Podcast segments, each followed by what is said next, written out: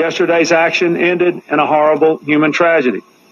Mr. Koresh's response to the demands for his surrender by federal agents was to destroy himself and murder the children who were his captives, as well as all the other people who were there who did not survive. He killed those he controlled, and he bears ultimate responsibility for the carnage that ensued.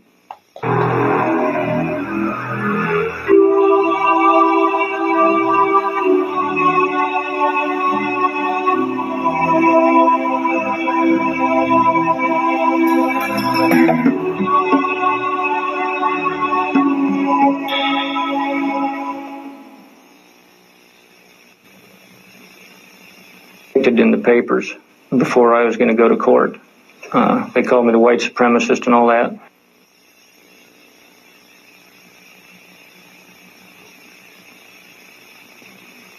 It's victims of demonization that we that we all are victims of. When the federal government decides that it is going to prosecute somebody, they sort of demonize them.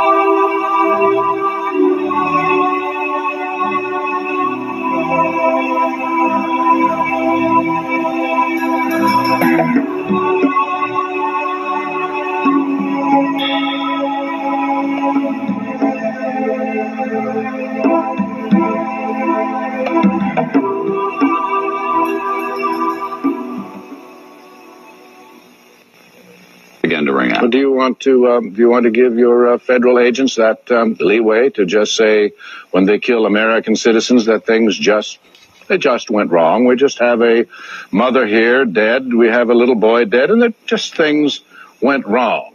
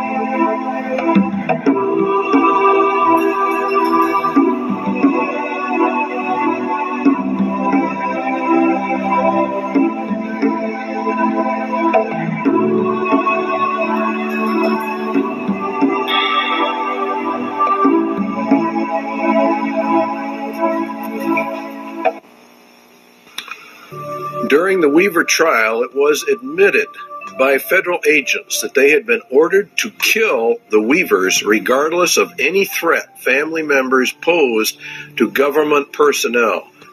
Now, I want you to think about how serious that is. What was the charge against Vicki Weaver? What crime against the state had she committed that warranted her execution by the federal government? Indeed, she was not charged with any crime whatsoever, yet the U.S. government ordered her shot on sight, a virtual uh, killing. It was murder in the first degree. It is cold blooded, ritualistic, social purification because the Weavers held a viewpoint not politically correct. The Weaver case, along with the Branch Davidians, proves we are in the middle of the final battle for the Constitution of the United States. There are many, many enemies within America that want to get rid of our Constitution and destroy our rights. The war has now shifted from a paper and legal war to an overt shooting war, and we feel it's going to get far worse.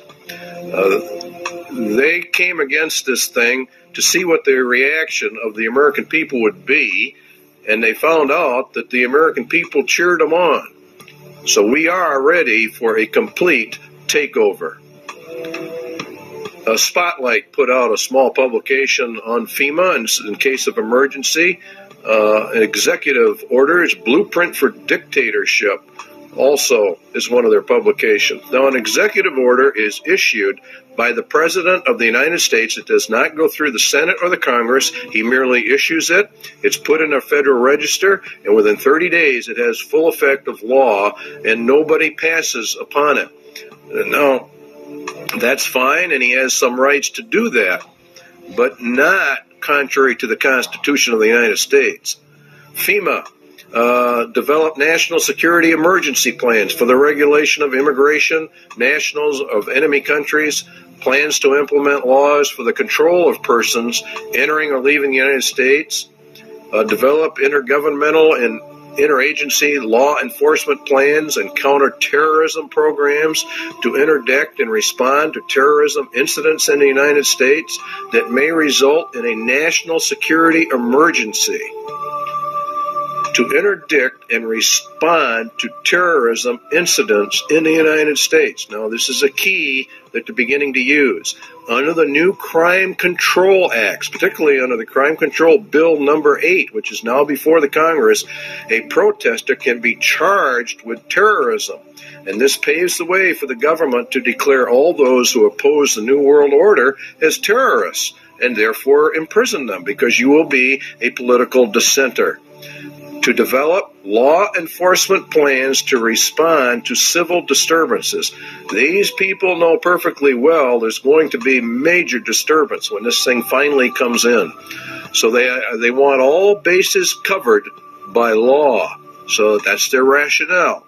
they will legally be able to do this. You don't think it's going to happen? This is exactly uh, the pre- executive order issued by George Bush to quell the Los Angeles riots. LA went under martial law.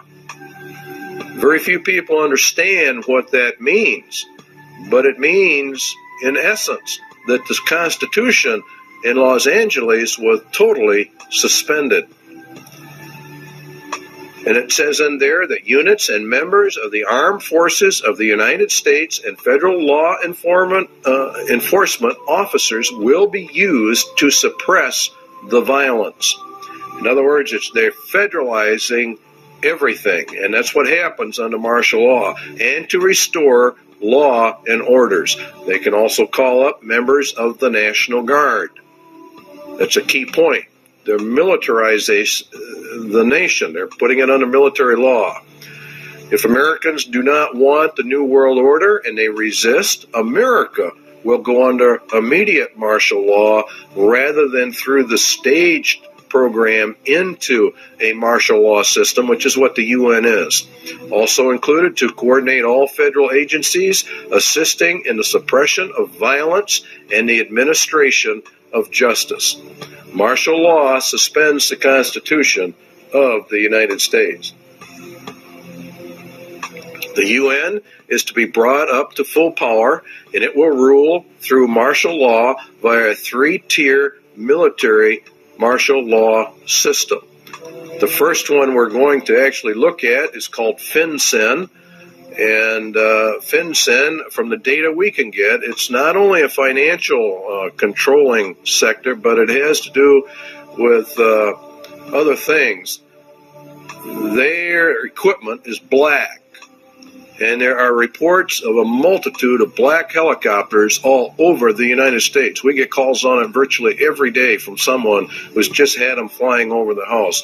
The FAA says that the black paint schemes are used on helicopters by the Drug Enforcement Agency and the U.S. Army Special Operations.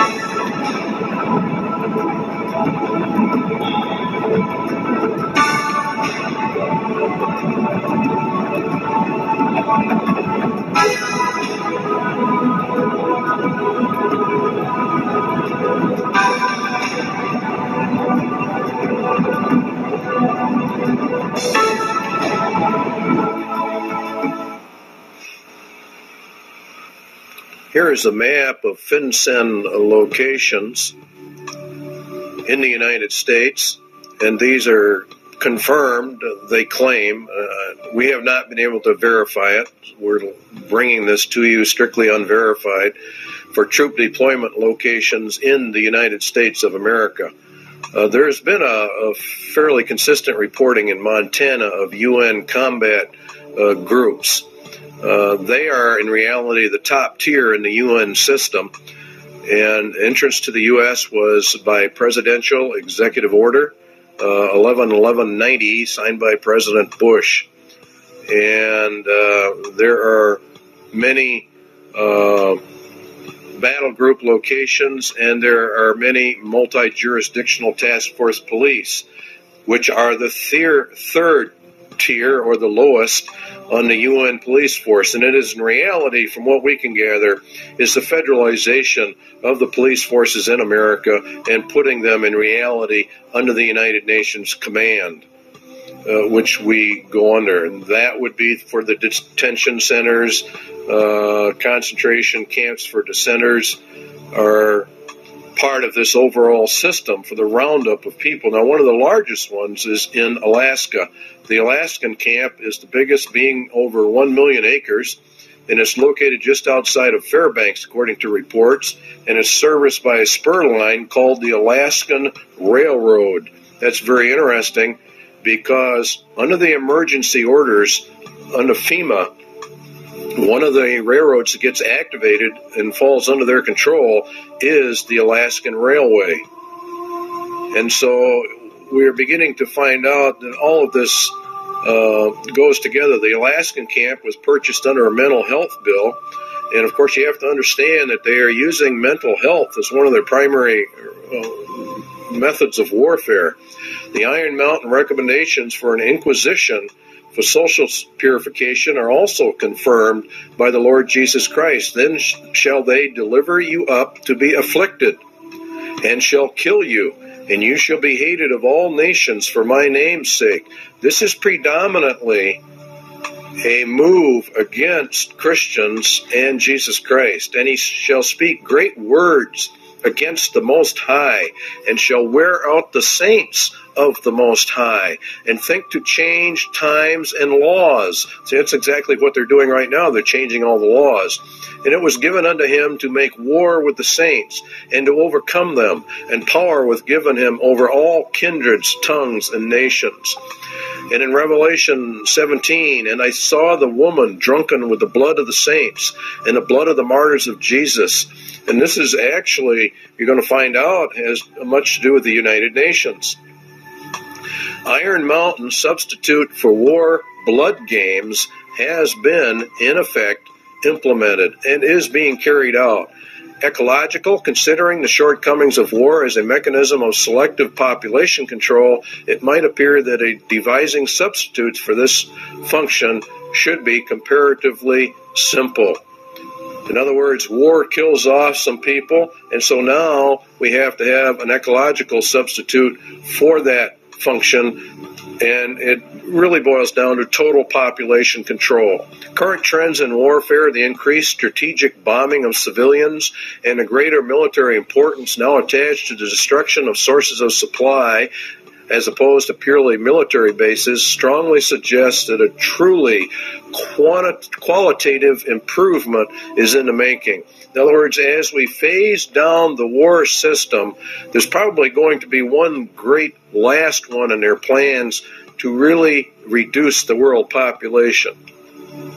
There is no question but that a universal requirement that procreation be limited to the products of artificial insemination would provide a fully adequate substitute control for the population. A universal requirement that procreation be limited to products. See how they treat people. Conception and embryonic growth taking place wholly under laboratory conditions would extend these controls to their logical conclusion. Now, total and complete control, this is what this means, of every human being born. They will be pre selected genetically to be a slave to the rich men of the earth. This is the system they're setting up.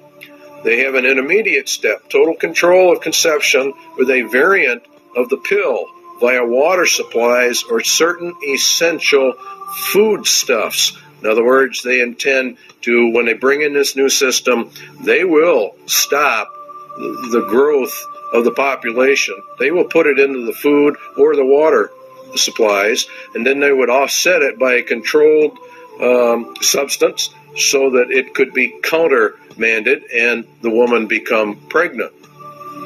And they claim in Iron Mountain that it was already under uh, investigation and under work back in 1961. So the interpretation is the mandatory mass sterilization of the human race with them in total control of all the antidotes for it. Excess population, Iron Mountain says, is war material. As long as any society must contemplate even a remote possibility of war, it must maintain a maximum supportable population.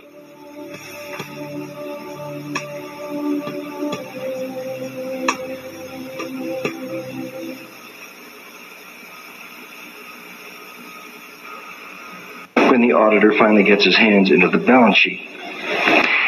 I suggest, therefore, that this be solved not through a democratic process. That would take too long and devour far too much of the funds to educate the cannon fodder, unfortunately, which populates the earth. We have to take almost an elitist program that we can see beyond our swollen bellies and look to the future in time frames and in results which are not easily understood or which can be, with intellectual honesty, be reduced down to some kind of simplistic definition. Ah.